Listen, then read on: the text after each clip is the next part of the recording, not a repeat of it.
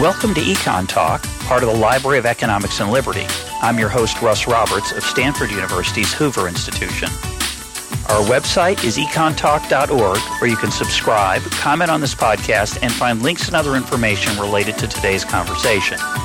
You'll also find our archives where you can listen to every episode we've ever done going back to 2006. Our email address is mail at econtalk.org. We'd love to hear from you. Today is October 2nd, 2017, and my guest is historian and author Jennifer Burns of Stanford University. She's currently working on a biography of Milton Friedman. Her first book, which is the subject of today's conversation, is Goddess of the Market Ayn Rand and the American Right. It's published in 2009 by Oxford University Press. Jennifer, welcome to EconTalk. Thanks for having me. So, on the surface, um, a biography of Ayn Rand seems like an unusual topic for a historian. What drew you to the to, to her, and um, and and why is she important in history? Um, you know, it's a great question. And I um, started graduate school in the year 2000, and I was interested in intellectual history. I was interested in religious history. I was sort of exploring. And it just so happened that I kept coming across Ayn Rand. Um, it was like this weird thing where, you know, I might get on the bus and see someone's buried in Atlas Shrugged. Or I might go to a friend's house who never ever reads, and there she's got Atlas Shrugged by her bedside I started thinking, what what's up with Ayn Rand? She's a historical figure. She existed in history. Like I should learn about her.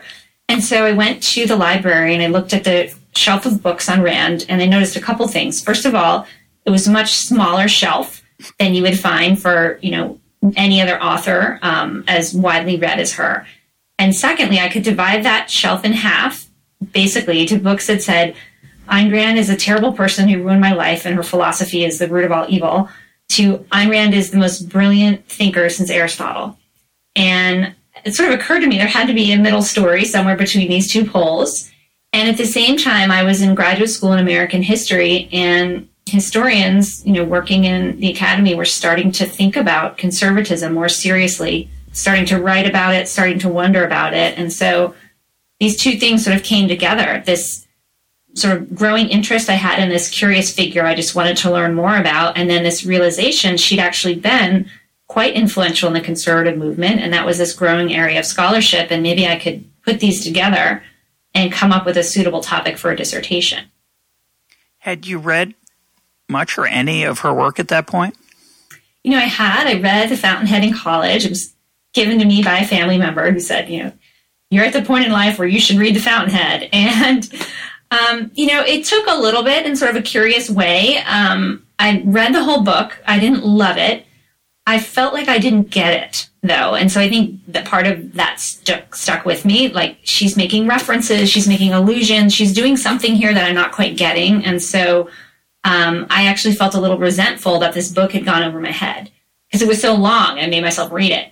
Um, so I think that's part of why I came back to it. And I had, you know, dipped a little bit into the virtue of selfishness, which, you know, talked a lot about this revolutionary new morality. Kind of seemed intriguing to me as a college student, but again, I didn't um, didn't click or didn't gel with it in that way. And so, you know, I think for me as a historian and someone who's always interested in the broader context or the longer story, I really I found the way to approach Rand for me is by looking at her life and how it kind of interweaves with the lives of other people um, that she met and she encountered, and that's that's what I ended up writing about in the book. Yeah, it's a really um, it's a fascinating book that I learned a lot a, a lot from, and I should put my historical cards on the table. I, I read, I think I probably read Atlas Shrugged or my first Rand when I was in, in high school. Again, a family like you, a family friend gave me this book and said, You're going to find this interesting. And I certainly did.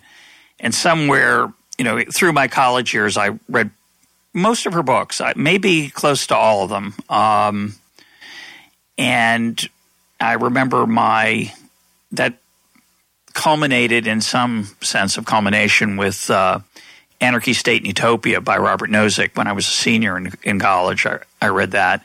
And those books had a huge impact on me, um, along with Milton Friedman. Those, those three people, Nozick, Friedman, and Rand, had a huge impact on me. And I've, I've mentioned Ayn Rand's name I would say 10, maybe 10 times on this program over this almost 600 episodes we've done. Uh, we've never done an episode on her work, so I'm excited to talk about that with you. But I, at some point in my life, I got disenchanted with Rand's, um, with the virtue of selfishness. And it, it strikes me that I may have been unfair to her. You're scrupulously fair, it seems to me, to her in, in your book. And, and, we'll talk about that, that whole, um, the question of what selfishness means and, and also the way that you treat her. But I want to start with a little bit with her personality. Uh, she was I, I, did not know until I read your book how extraordinarily charismatic that she she was. Uh, I didn't realize that with uh, the help of an inner circle of friends and acolytes that she created a slightly frightening, I would say frightening, I'm not going to say slightly, a frightening cult of personality around her philosophy and her writing. So, talk about her personality and the devotion and passion of her followers, and how that played out in the in the '60s, uh, politically and culturally. Yeah, um, it's interesting. So, she did have a very powerful charisma. She also had a very powerful negative charisma, which I think goes back to that bookshelf. You know, some people just hate Ayn Rand; they cannot stand her. They have a very visceral negative reaction, and others, especially those who met her at the right moment um, just sort of fell under her spell. And I think some of that goes to her very unusual personality, where, I mean, she was what she wrote about in terms of being um, a, a, true individualist, very solitary. Doesn't mean she didn't care about other people or have strong emotions or want the high regard of other people. That she absolutely did want that. Um, but she was free from a lot of the um, sort of striving for status and power and positioning. So she could have a very unique perspective on someone when she met them. And she could have, for all her difficulty reading other people's emotions, she sometimes would get a very sort of deep and pure insight into your core. And she could give that to a person and just win their, their unending loyalty. Now, that then might become a sort of dominance relationship where she was so overwhelming. She was so quick. She had thought so much about what she stood on every issue that it was very hard to disagree with her. And she would sort of use this logical web of, you know, if you agree in rationality, you know, here are my first premises. You agree with my first premises is now here we go. You can't break free because I've already got you to agree on the basics and you're going to follow me wherever I go. And it started going in very strange directions in terms of the type of music you could listen to, the types of movies that these premises would lead you to. And so, um, I mean, you called it frightening, this sort of cult of personality, I'd, I'd add a couple things to that. Um, so, as I describe in my book, when she moved to New York in the mid 50s, she had a whole series of encounters with conservatives, some of whom began to follow her philosophy, uh, many of whom did for a short while and then sort of broke away, or like yourself, found various things missing or inadequate. And then she pulled to her a group of college students, um, or actually recent college graduates, centered around a young couple, Barbara Branden and Nathaniel Branden. and they became sort of the core um, set of her social life and her intellectual life and her her world. And they pulled in others, among them Alan Greenspan is kind of the most famous member of this group that called themselves the Collective.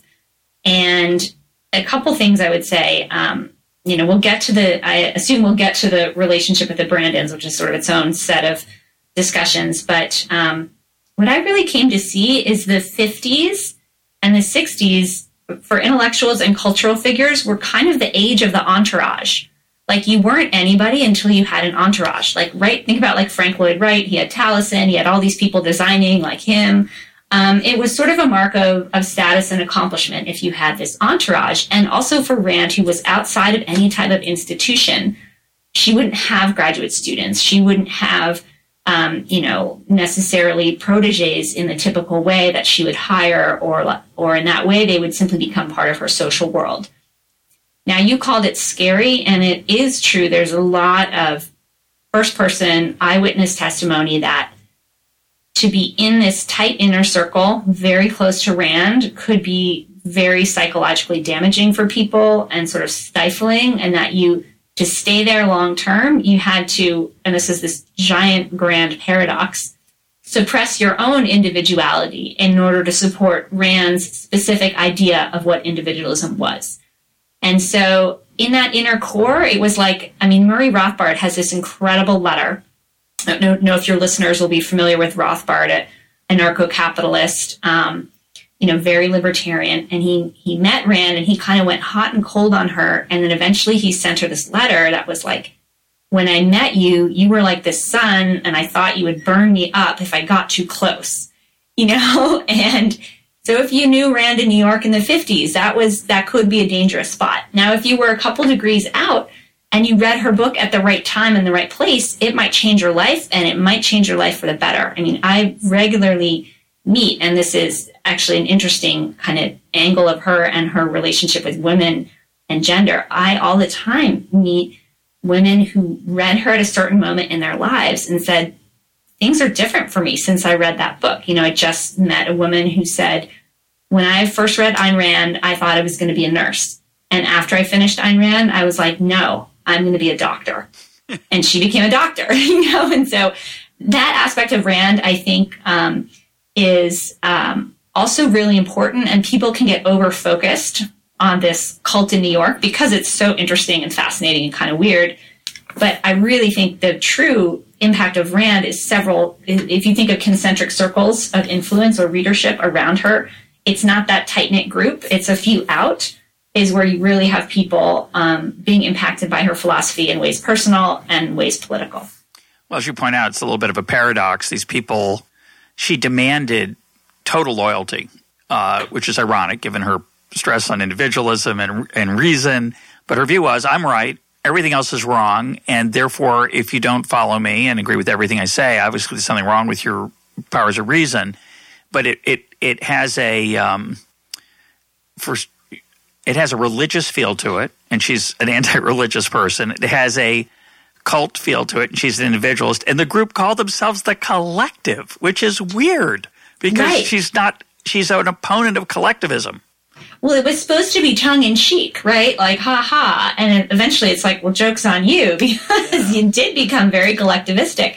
I mean, you know, we sort of go back and forth on this. I think one issue, uh, the individualism piece is an element there, but a lot of it was this idea of rationality and this idea that she was going to create a new ethical system based on rational thought.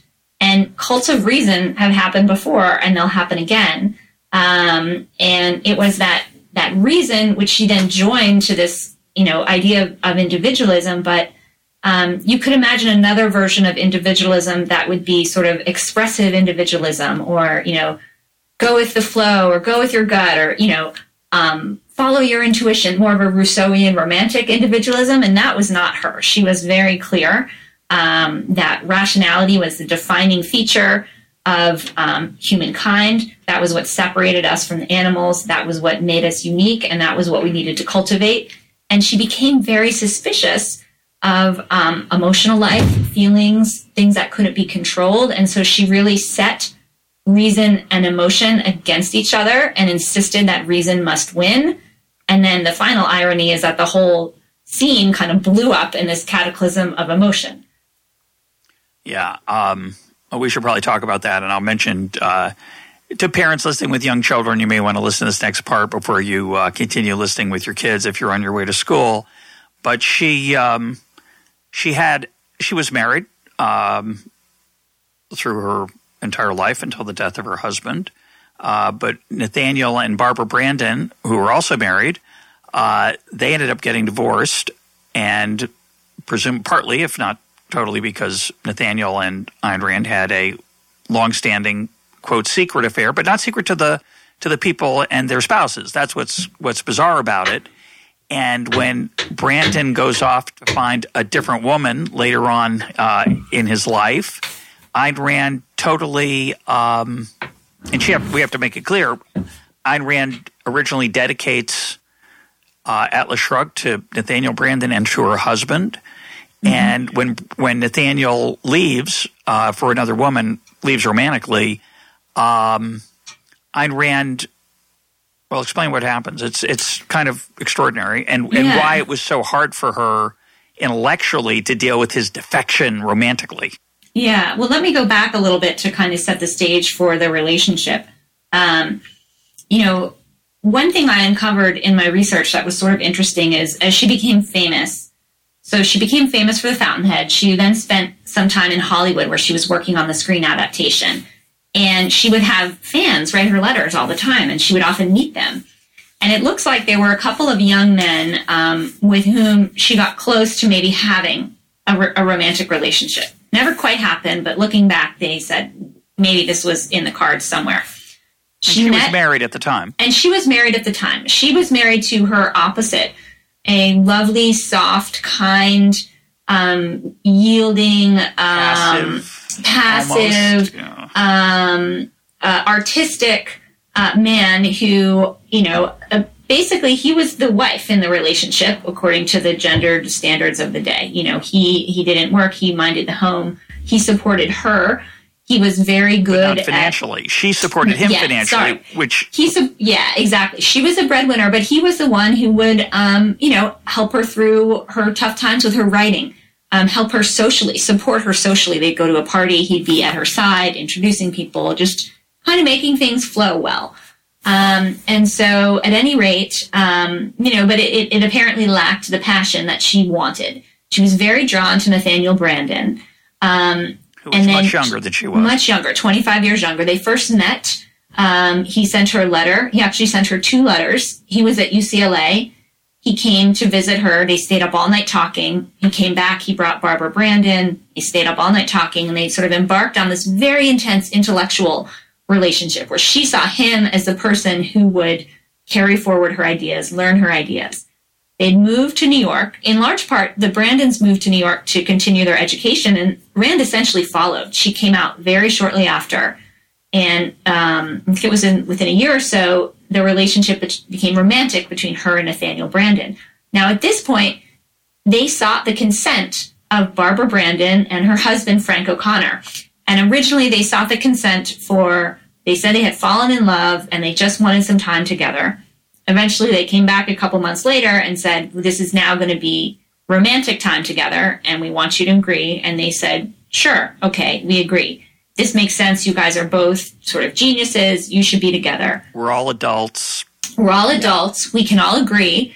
Um, but We're then not going to let emotion get in the way of these intellectual right. we, relationships. We rationally understand this makes emotional sense, if you yeah. will. And then, but they the secret stopped there. So you know, Rand could be very unconventional, but she did not want this secret to get out. So it became this sort of this pretty toxic, not secret secret, right? The the players right immediately involved, but apparently nobody else knew. And looking back, once it came out, people were like, "Oh, how could we have missed this?" You know, the dedication to the book, right? And your readers out there, you should grab your copy of Atlas Shrugged if you've got one with a double dedication. Like, hang on to it. That's that's worth something, I imagine. Um, and it's a historical curio. Um, so so this progresses, and then the book Atlas Shrugged comes out. It's her masterpiece. She's worked so hard on it, and it was just universally panned. Critics really hated it. Um, it didn't get like a single good book review. Now it sold like hotcakes. People loved it. She had an incredible fan base, but you know, to the extent that the the book review crowd was more liberal, more elitist, they just didn't like this novel at all. They weren't going to give it the time of day. And the publisher was actually pretty stunned that the book sold so many copies despite being so widely panned. So she was she was depressed though. You know, she she wanted to be greeted as a major thinker on the scene, and instead she was basically made fun of by anybody who was anybody. So Branden said, you know what, you've got a fan base. People want to learn about your stuff. I'm going to start a school dedicated to your philosophy. He called it the Nathaniel Branden Institute, or NBI was how it was abbreviated. And he started, they put an ad in the New York Times, you know, lectures by Ayn Rand, lectures about Ayn Rand's philosophy, and it said something like, you know, at the conclusion of the lecture series, Miss Rand will consent to appear and answer questions. And um, they started, and it, it was successful. It was popular. It grew. They franchised it. They would record the lectures, and then you could be a representative in Los Angeles or Chicago, get together a bunch of people, collect a fee, and play the tape recording.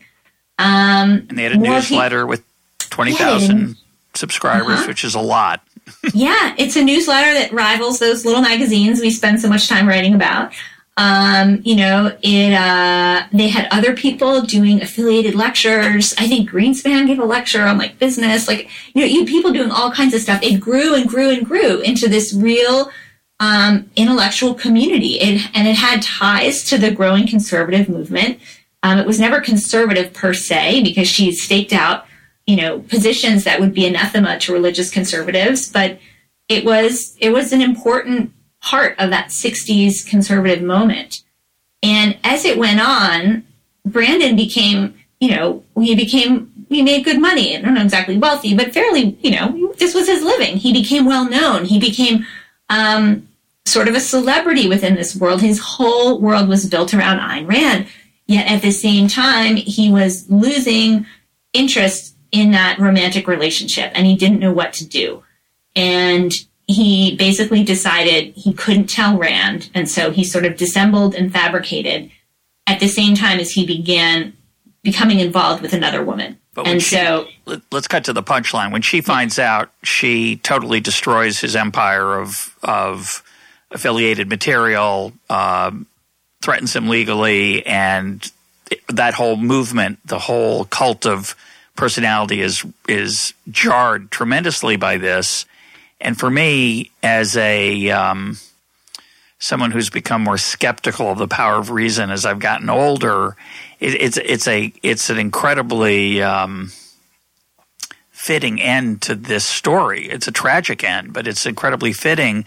These people who thought that the only thing that mattered was reason were torn apart by an emotional uh, response to to their relationship. Yeah, I mean, it just blew sky high. The whole movement and it there was a giant schism and nobody was told the reason it was like unspecified it was like dishonesty and corruption so nobody knew people were having wild speculations did he steal money did he do this did he do that and it basically became you took the Branden side or you took Ayn Rand's side. I mean, families have split. There are people who never spoke to each other again for the rest of their lives. Um, and then a lot of people just watching from the outside looking in were like, this whole thing is Looney Tunes crazy it cost Rand a great deal of credibility. It basically brought her career to a screeching halt. Branden took off to California and started doing new age stuff. Um, you know, objectivism would kind of roll on as itself, but but you're right. That was really the cataclysmic moment. And, you know, it came out of this environment where you had to be reasonable and that that meant in this, you know, culture pushing all of your emotions aside and then boy did they come rushing back. Yeah, it's just um in a way, her personal life was a test case for at least a part of her, a lab experiment for her part of her philosophy. But let's move to the to the uh, the economics part of it. One of the uh, not that they're unrelated, but one of the things that I found striking about reading your book was the being reminded of her moral defense of capitalism and how jarring it is to a modern ear, which is relentlessly utilitarian and efficient and practical. And she ha- would have none of that. She, of course, I, re- I remember it now as I think back on it, but she only cared about the morality. She didn't care about the utilitarian part of it. Yeah, she really, it's true. I actually am I'm just um, writing up this episode now where she gets in a big fight with Milton Friedman, who was kind of talking about the efficiency of markets. And she just thought, this was like a horrible way to go, that you had to talk about the ethics of it. And I think that comes, you know, more than anything from her experience in Russia. Um, so she was born um, in a, a, sort of bourgeois Russian family, a Russian Jewish family. And they were, she was about 12, and she was 12 when the Russian Revolution unfolded around her, and her family's livelihood was basically taken by the state um, confiscated. And she just thought that was the sort of ethical corruption and rot at the at the core of the modern world that you could say somebody needs this more than you. I'm going to take it, or you don't really own this. This isn't really yours. I'm going to take it. And it was to her, she kind of drilled down to what she thought was going on. And it was to her, a group of people, the collective, being placed against one person, the individual. And so that was the essence of it. And the reason that capitalism was, she called the best moral and social system, was that it was built on the rights of the individual and it allowed the individual to flourish. And so any, um, any discussion of the ways capitalism was bad or needed to be moderated came back to her as potentially threatening that sovereign individual. So for her, capitalism, you know, she claimed it in its pure form had never been known. In its pure form, it would be very close to anarchy with a, a very minimal state, and it would allow individuals to sort out for themselves um, what they wanted out of life and to compete freely, um, you know, in in a market economy and in, on a contractual basis of you know peer to peer, equal to equal. So I'm I'm very sympathetic to that view, uh, as you just stated it. Uh, the part that I would add, and I'd love to get your reaction as to what she how she would react to this. The part that I would add is that commercial dealing is what we do voluntarily with each other. We choose to contract with each other, choose to buy or sell from each other. That competition is very powerful in protecting people and in creating excellence. Uh, at the same time, I would in, I would be a champion of people who want to voluntarily get together to help other people. So to form charities, foundations, philanthropy, and so on. To me, that's the other aspect of you know what's often called civil society. It's the things that we do together, but not through force, not through the ballot box, not through taxation, but through our individual choices of what we're passionate about and what we think helps make the world a better place. Uh, would you say she would be opposed to that those activities when she talks about the virtue of selfishness, say, or does she just not want people to feel compelled to do them? You know, it's more the latter, but it's a little bit tricky. So she would say, of course, you are perfectly free, you know, to act in an altruistic manner or to, to support other people on your own time as long as it's free and voluntary choice. But that's not the essence of morality. And so people who consider themselves teachers of ethics and morality should not be emphasizing that behavior and should not be holding that up as a standard of behavior. We've had far too much of that. What we should hold up as a standard of behavior instead is people like the people in my books, Howard Roark, John Galt, paragons of individualism. And we need to recognize that that is an ethical life. And so she really she didn't want you to emphasize that other stuff. She would subsume subsume it and put it way down under free choice. Like, yada, yada, sure, you could do this with your free choice. But the important thing is the free choice, not um, that your free choices are to help other people. And, you know, that was what I think really people really disliked about her is that she just downplayed all that and she didn't think there was a role for that type of moral encouragement.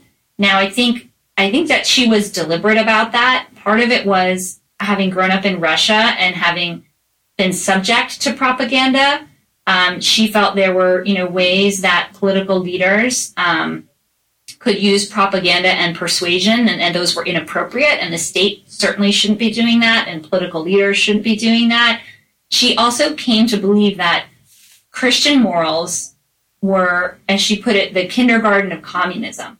That it was Christianity that taught people it's right to care about others, to be your brother's keeper, and that once people believed that those sets of actions were moral, um, they were they could be at the victim of a political leader or a statist system that said, "I'm doing this for other people. It's the right thing to do." That if you'd already agreed that was true, you didn't have any ground to stand on to object. So she would put the things you're describing, voluntary charity, she'd put them way at the bottom of her list of things people should talk about. Now, that then goes to her sort of theory of human nature, which in some ways was fairly optimistic um, in that you didn't need um, leaders to encourage social norms and proper behavior um, because people would, would sort of rationally follow their own interests. And she didn't spend a lot of time thinking about um, the bad sides of self interest. That wasn't her task. Her task was her self-appointed task was I'm going to talk about what's good about self-interest. And if she was given any example of how self-interest might be bad, she would usually say, "Well, that's not really true self-interest. Um, you know that you know to get a fortune through a crime is not really a true self-interest because it shows a, a lack of regard for you know the integrity of yourself. And you know eventually you're like okay yeah whatever. But some people want to like lie rob cheat and steal you know? And, and that's a form of, of selfishness.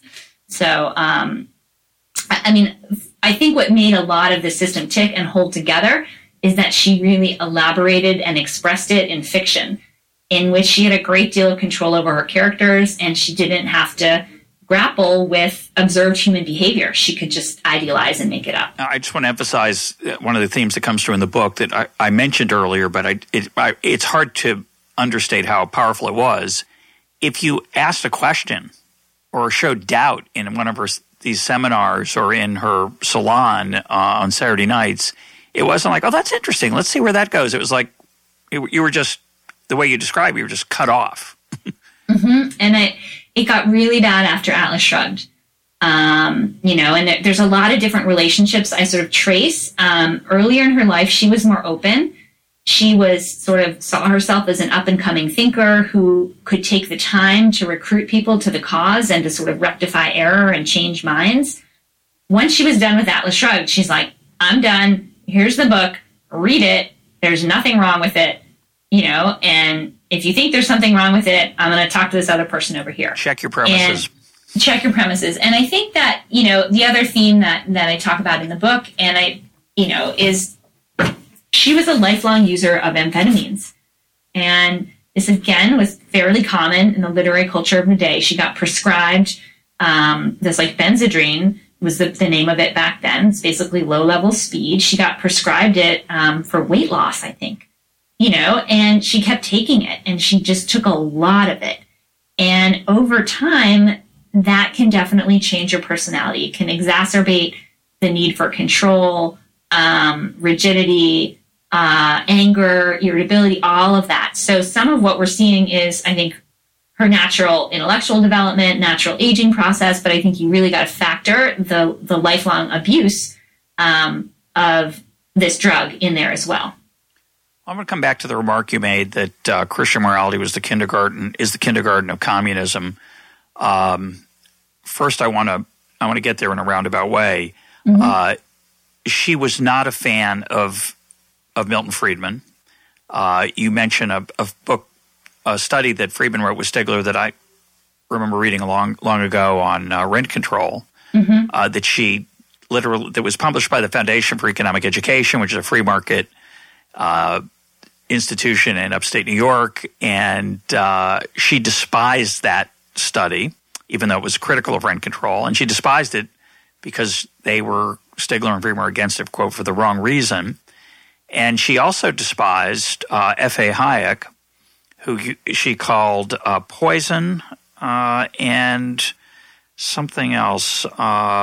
The word pernicious is in there, uh, and and because he wasn't pure enough. So for, mm-hmm. talk about that. Then I want to come back to the kindergarten of communism remark. Talk about why she hated Friedman and Hayek.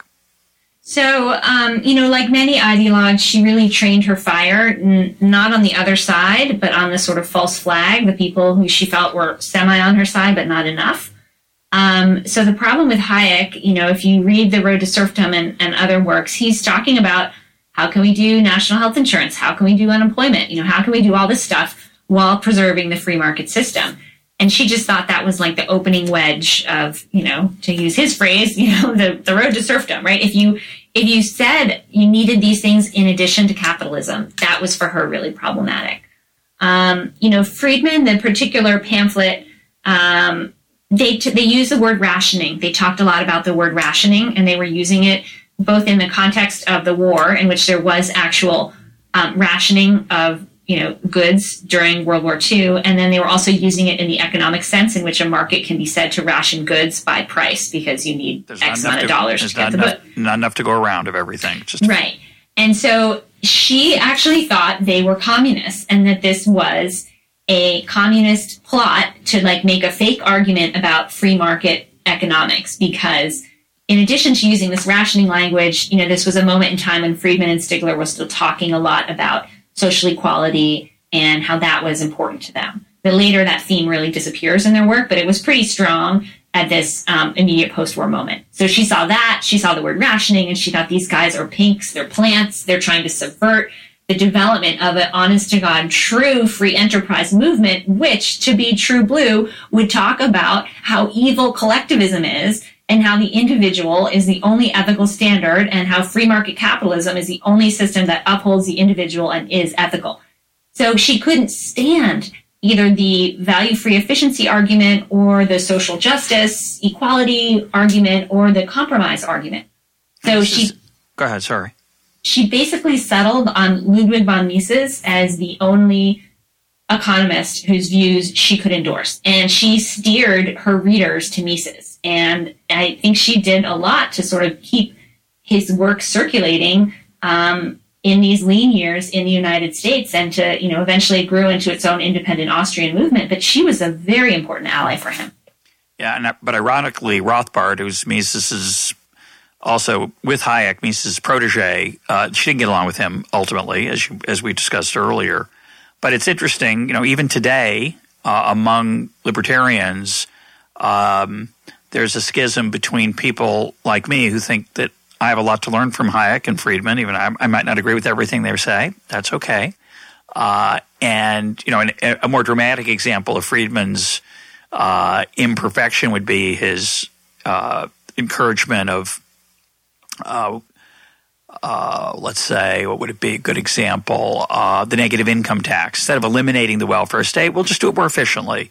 Mm-hmm. Or another example might be uh, I can't think of another example. Doesn't matter. But that, the, so he's persona non grata because he's he's willing to imagine a possible role for the government in helping poor people. Yeah, and and, and Hayek similarly because he he wrote a sentence in or a paragraph or a page in the Road to Serfdom that said that the national that health insurance might be an appropriate role for the state. Therefore, he's out.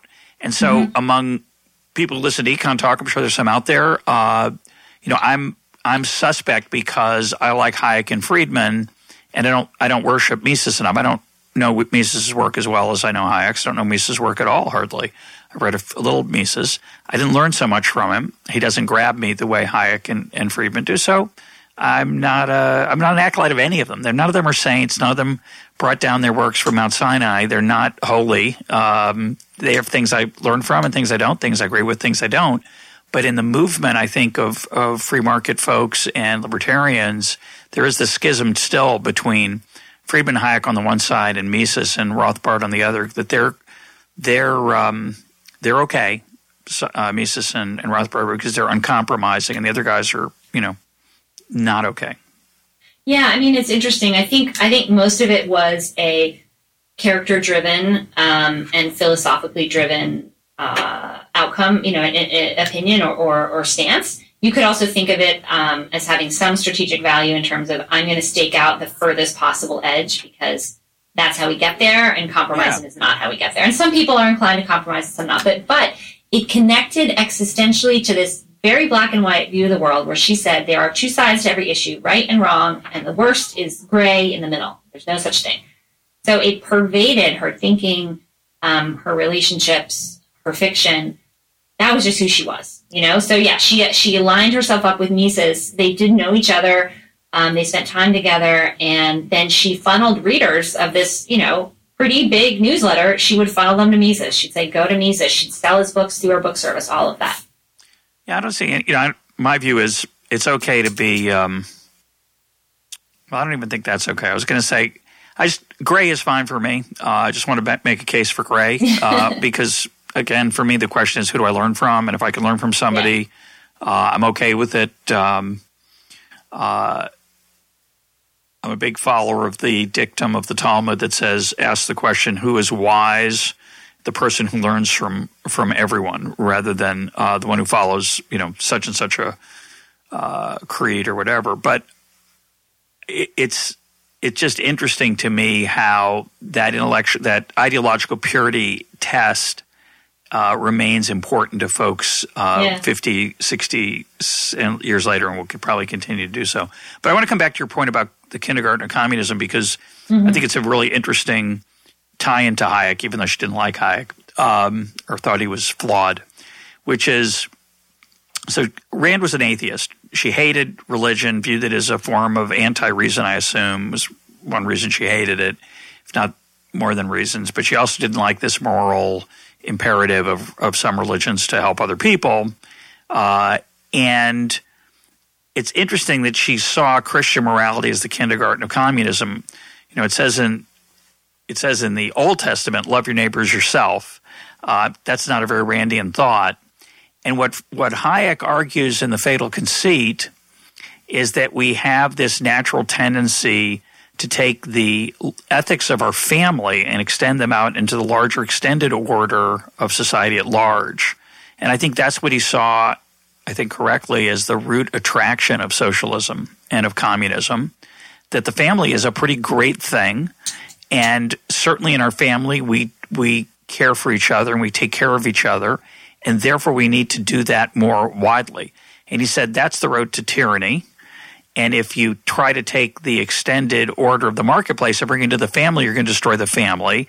And so we need to live in two worlds at once a world of small group ethics, which is the family or our close friends, and the larger order of strangers who we trade with and exchange with and interact with through the marketplace. And I think that was a, that's an incredibly deep insight into why uh, modern life is challenging, uh, politi- political economy is challenging, and it's interesting to me that he would have been very sympathetic to that remark that the morality of, she called it Christian morality, but it's also the morality of the family, that to love one's neighbors oneself, to love one's family members oneself, to care about others is the natural impulse toward collectivism. Yeah, um, that's a really interesting, you know, way to think about it. For me, with Rand, one interesting kind of thought experiment is like, what if Rand and Frank O'Connor had a child? You know, like would that have would that have fed into her philosophical system, or how would it have? Um, you know, now she did help some of her family members, but she tended to be. There's this whole series of letters in um, Ayn Rand letters where she's basically offering support to her um, one of her nieces and nephews, and you know, putting a lot of conditions on it, like I want you to go to school, I want you to do this, and like please stop asking me for dresses again and again and again. Um, so it's true. She she had an unusual family situation in that you know she left Russia and she stayed in touch with her family, but then she lost contact with him over the war. She had you know she had a husband. She had a quasi family of people who believed in her philosophy. And one episode that happened later in her life, which I cover a bit in the book, is that she actually discovered her sister Nora, who she thought had died in the war, there was like a traveling um, her her photograph appeared in Russia as part of a, some type of intercultural exchange, and she was recognized, and her sister recognized her, and she actually brought her sister and husband to this country and expected this would have been her favorite sister, this great reunion, and they didn't get along, and they argued, and her sister defended communism. Yeah, that was. and it's just terrible. The relationship fell apart, and they went back to Russia, and they never spoke again, and so you know, she had that moment later in her life, that chance to reconnect. And it was very clear that her ideology was more important than her family ties. You know, couldn't have been clearer. And it was just a missed, missed moment. And so I think that's also why, you know, the, the, the rap on Rand is like teenagers love her, you know? Um, and I always say teenagers of all ages love her, right? But um, you know, there is a, there is a very common pattern that people really feel strongly about Rand at a certain point in their life, and then later, when they've had more relationships, more complicated experiences in life, they look back and they say it's not really capturing what I now know to be true. Um, and I think part of that comes out of her own biography and a really unusual personality. It takes an unusual personality to sort of make history and to stay alive as an intellectual force. You know, 50 years, you know, 100 years in time, but it also make, means you're not really an ordinary person. You have trouble speaking to that experience. It really, you know, it, it reminded me a lot of Steve Jobs. Um, Walter Isaacson's biography paints him, I think, in a very um, mixed way, which is that he's a very difficult person to get along with, and yet people want to be around him all the time. And I mm-hmm. felt the same response here uh, to to Rand. Before we leave religion, I just want to add one, ask you to talk about one more thing, which is really important. I didn't know anything about, which is uh, she was um, very much an uh, an antagonist of William F. Buckley's in both directions. Yes. And I didn't know about that. So talk about the role that religion played, and, in, and especially in how the Buckley and the National Review in the uh, 50s were, were revitalizing conservatism, but saw libertarianism, which is sometimes thought of as on the conservative spectrum, and of course it is to some extent, uh, was was dangerous. And similarly, Ayn Rand viewed Buckley and the conservative uh, rise in the 50s and 60s in National Review as as a bad thing as well. Yeah, I mean, it was sort of a turf war. You know, it was a battle over who gets to control this movement, what do we call it, and what's important to it. And Rand had been kind of involved during the early war years, the, the late 30s, early 40s, and she saw Buckley and his ilk coming along. And um, you know, there's this famous moment where she meets Buckley, and she says the first, like first words out of her mouth is like, "How how can someone so intelligent still believe in God?"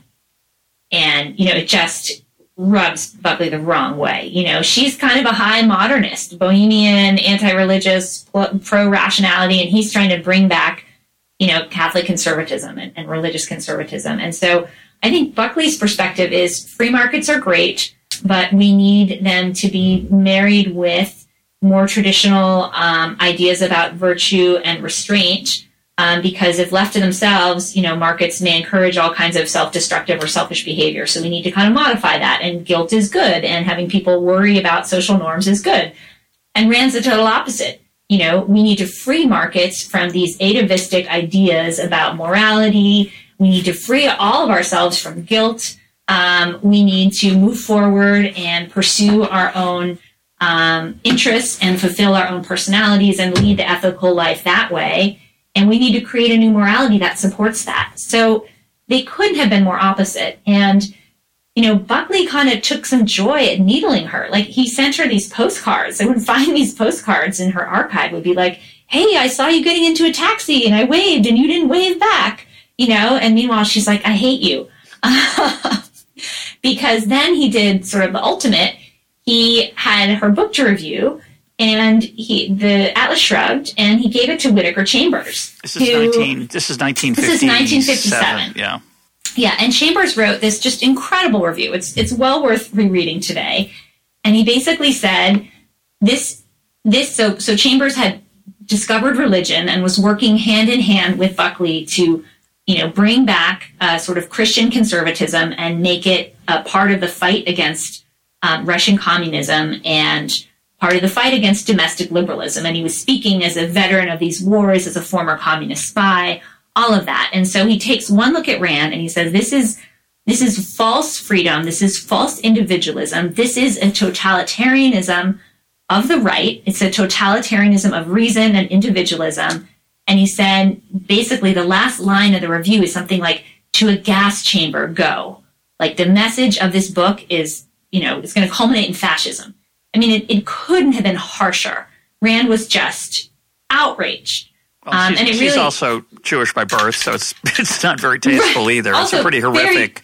Very, um, very tasteless yeah. review. Very tasteless review. It's interesting though that Rothbard so who had this kind of checkered relationship with Rand, when it came out, he like peppered Chambers with these letters saying like, "How could you write this horrible thing? Like you're a horrible person." And then like five years later, he's writing to Chambers again, and he's like, "Oh my God, you were right. How did you know? How could you tell? You just read that book and you knew exactly. I went through it all. It's exactly what happened to me."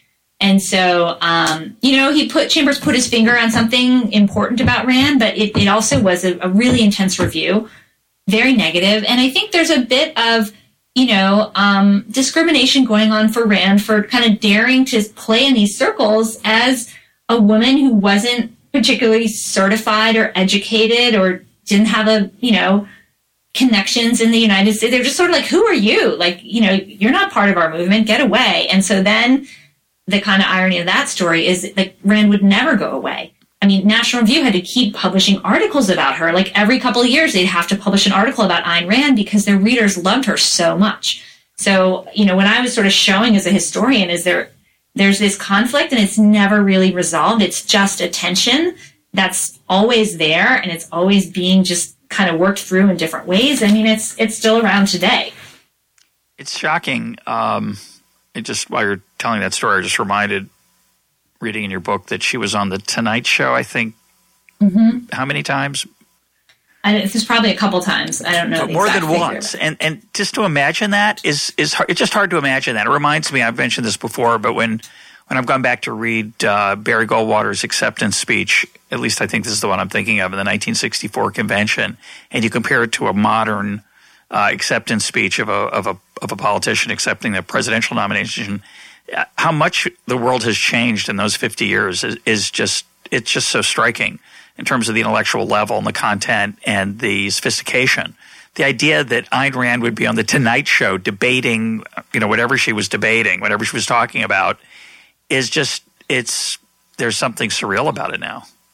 I mean, she really was an intellectual celebrity. She was on the TV shows. Um, she was, you know, quoted in um, the New York Times and other places. She did college tours regularly to overflow crowds.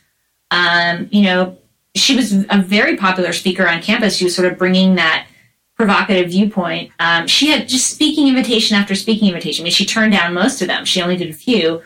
And um, she really was a, a, kind of touchstone in that moment. And she still is today. I mean, there's, you know, references to Ayn Rand on The Simpsons and in, you know, movies, you know, Mad Men television show. Like, this just constant. She's a constant touchstone of a certain type of, you know, a certain a certain personality type, a certain set of ideas, a certain moment in people's lives, um, a certain piece of American political culture. I mentioned when we started this conversation that I had gotten less that I was enamored of her as a teenager, intellectually enamored of her, and then got turned off by the the lack of um, recognition of the role that caring for others has in our lives and community and other things.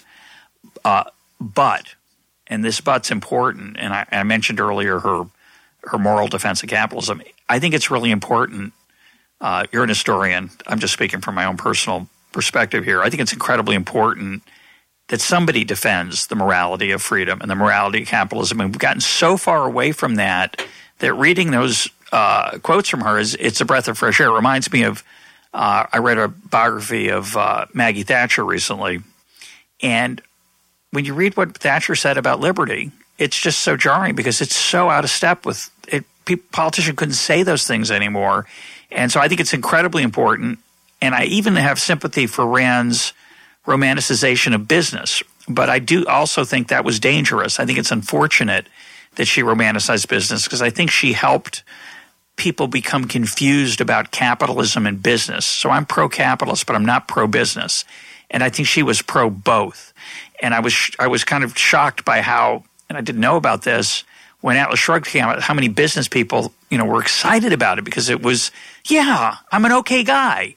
I'm okay. Mm-hmm. I'm a good person. It's okay to be, to just care about profit. And although you know part of me rebels a little bit against that, at the same time I understand that if you never defend that, if no one's out there defending that, uh, freedom's going to have a, a, tough time flourishing. Yeah, I mean, it's. I do think there's something, um, this sort of core moral insight about the the worth and the the sort of intrinsic value and intrinsic irreplaceability of of each individual person that's that's really valuable. It's timeless and it's not just in rand obviously it's in you know most religious systems it's in our founding documents of our country you know and it's it's an ideal more often observed in the breach but someone does have to say it's an ideal and and sort of stand up for it. I think looking at rand's oeuvre as a whole and looking at her writing and her fiction that message can get muddied in her very fiction you know for all that um, discussion of the individual you know a lot of her um, there's a lot of emphasis, particularly in Atlas Shrugged, on um, aristocracy. Yeah, and and not yeah, not natural aristocracy. You know, like this wonderfully talented person. Although you could say John Galt is sort of an example of that. But she'll go on and on about this. You know, heir to this and that copper kingdom, and the you know the long family that runs the you know Central Railroad, and you know, and paint these people as sort of as you know as blood aristocrats in some way and i can understand why people read that and see it find it very uncomfortable and find it uncomfortable set of messages in that um, and find messages that are at variance with this sort of stated content of you know the individual qua individual is only what matters. Now you point out that capitalism and freedom by milton friedman was written shortly after atlas shrugged and has some uh, much in common with it intellectually uh, I don't think I don't think Friedman particularly drew on it, but they they let's say it this way they they mined similar themes, and in particular they both disliked greatly the uh, John F. Kennedy quote: "Ask not what your country can do for you, but ask what you can do for your country." And you write the following: You say um, Friedman's association with the University of Chicago and his technical work in economics insulated him against the type of attacks Rand endured. Close quote. Now, I'm kind of skeptical of that claim I think Friedman was often mocked and treated with disdain for a long, long time. Uh, would you change that sentence now that you're working on a Friedman biography? Um, interesting. I think I think what I was getting at in that is um, the sort of figure of ridicule, public figure of ridicule. And I do know now that I'm a little more granular in Friedman. There was you know, probably a decade or so in his professional life when he was seen to have sort of turned away from the more interesting work in economics and really gone backwards.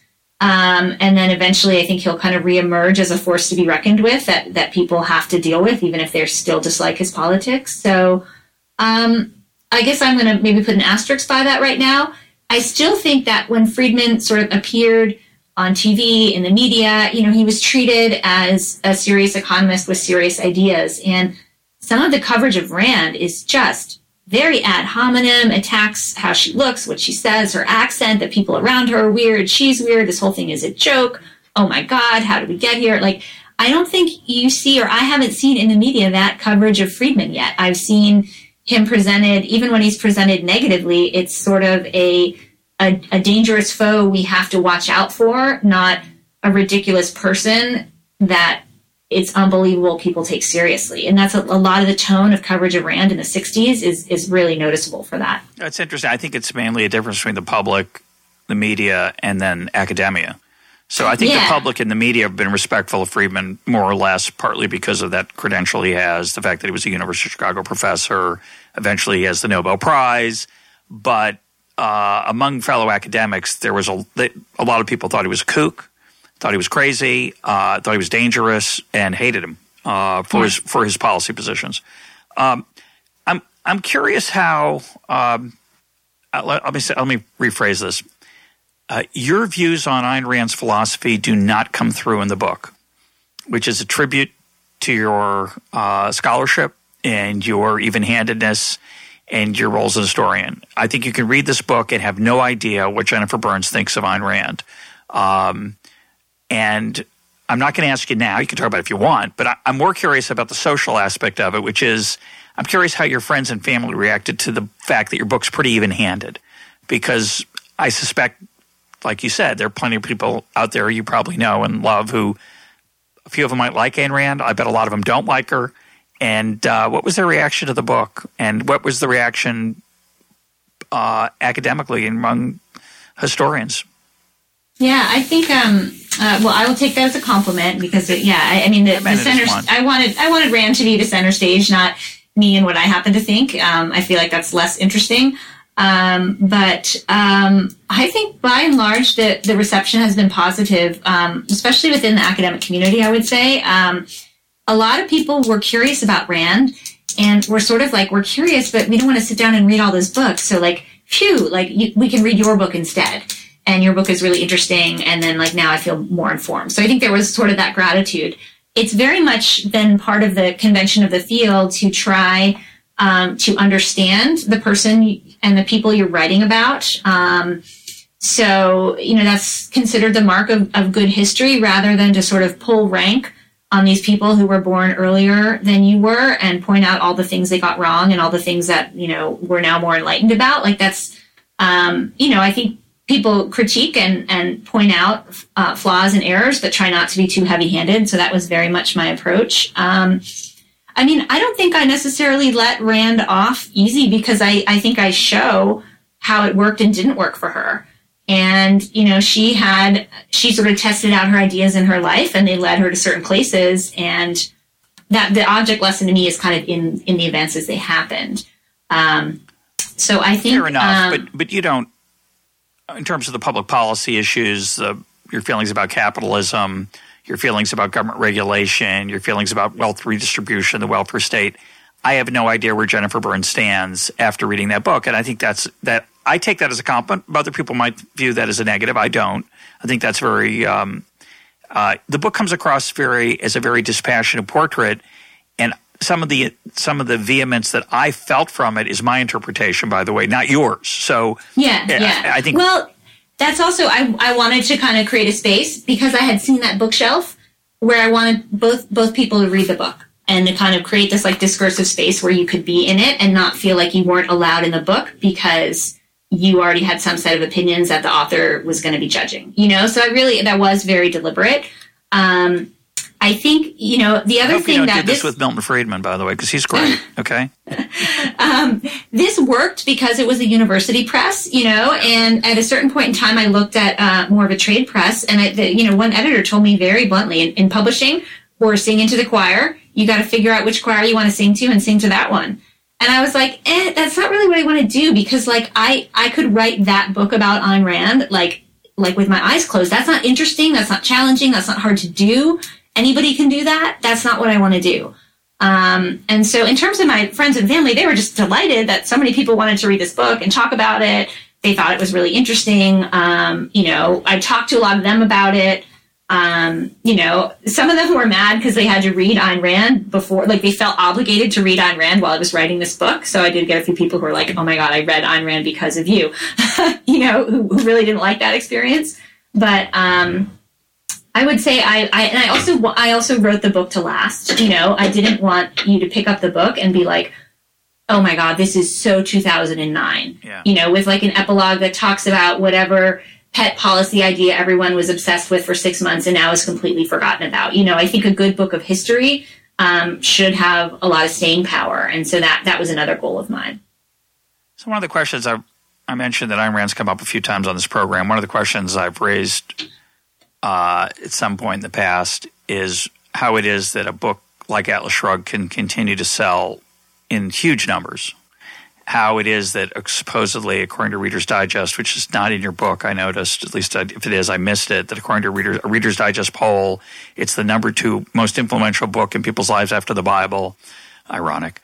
Um, and yet, we don't live in a very Randian world. And one of the answers to that, one of my answers has always been, well, people didn't, some people liked the capitalist part and the, um, and the celebration of free markets and economic freedom. But what people really liked, what really spoke to them, and the reason it has this staying power is the emphasis on, I would call it, uh, the will to happiness, the will to control your life, the idea that you can be strong and step out of the crowd, stand on two feet at the top of the mountain, ideally controlling uh, fire at your fingertips while you're smoking right. a cigarette. And her, a lot of her set pieces have this romanticization of smoking, which is weird. But at any rate, putting that little part to the side, this idea that somehow you can control your destiny, and I think that's what that my my idea has always been that that's what spoke deepest to people. Uh, what do you think is the reason that it's been so successful and yet not had that big an impact? I would say on policy. Um, yeah, I think you know everything you say is true, and there's you have to kind of I focused a lot on the, the political aspects of it just because I thought that hadn't really been looked at. But there's a there's an apolitical piece that that speaks to all those themes about self discovery, self knowledge, self recognition, self cultivation, and that's that's really powerful. Um, you know, I if the policy hasn't changed, the the politics at least have that. There's a fairly robust, multi-layered, multi-strain conservative movement out there, um, most of which is critical of what they say is liberalism or statism. And Rand has funneled people into that for, for decades.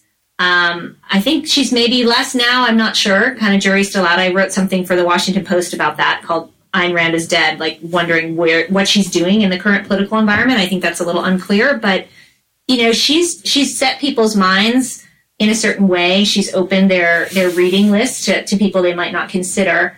And if the policy hasn't changed yet, at least we're in an environment where people talk about it, and that conversation's been going on for quite some time. I don't know if it takes, um, I don't know what it takes to to to move the policy more in those anti-government directions. And it may also be the other thing is the bigger the government gets, or the more people object to it, the more popular it is to read about um, criticisms of the government because the more evident it is in people's lives, and it's more like it's more of a target, right? So and they could also be related. that the, the failure of the policies she promotes and the popularity of reading about how great it will be when they succeed, those could be related. My guest today has been Jennifer Burns. Her book is Goddess of the Market, Ayn Rand and the American Right. Jennifer, thanks for being part of EconTalk. Yeah, thanks for having me.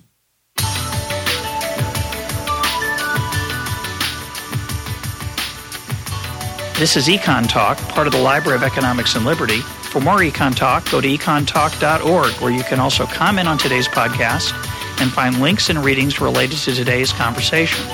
The sound engineer for EconTalk is Rich Goyette. I'm your host, Russ Roberts. Thanks for listening. Talk to you on Monday.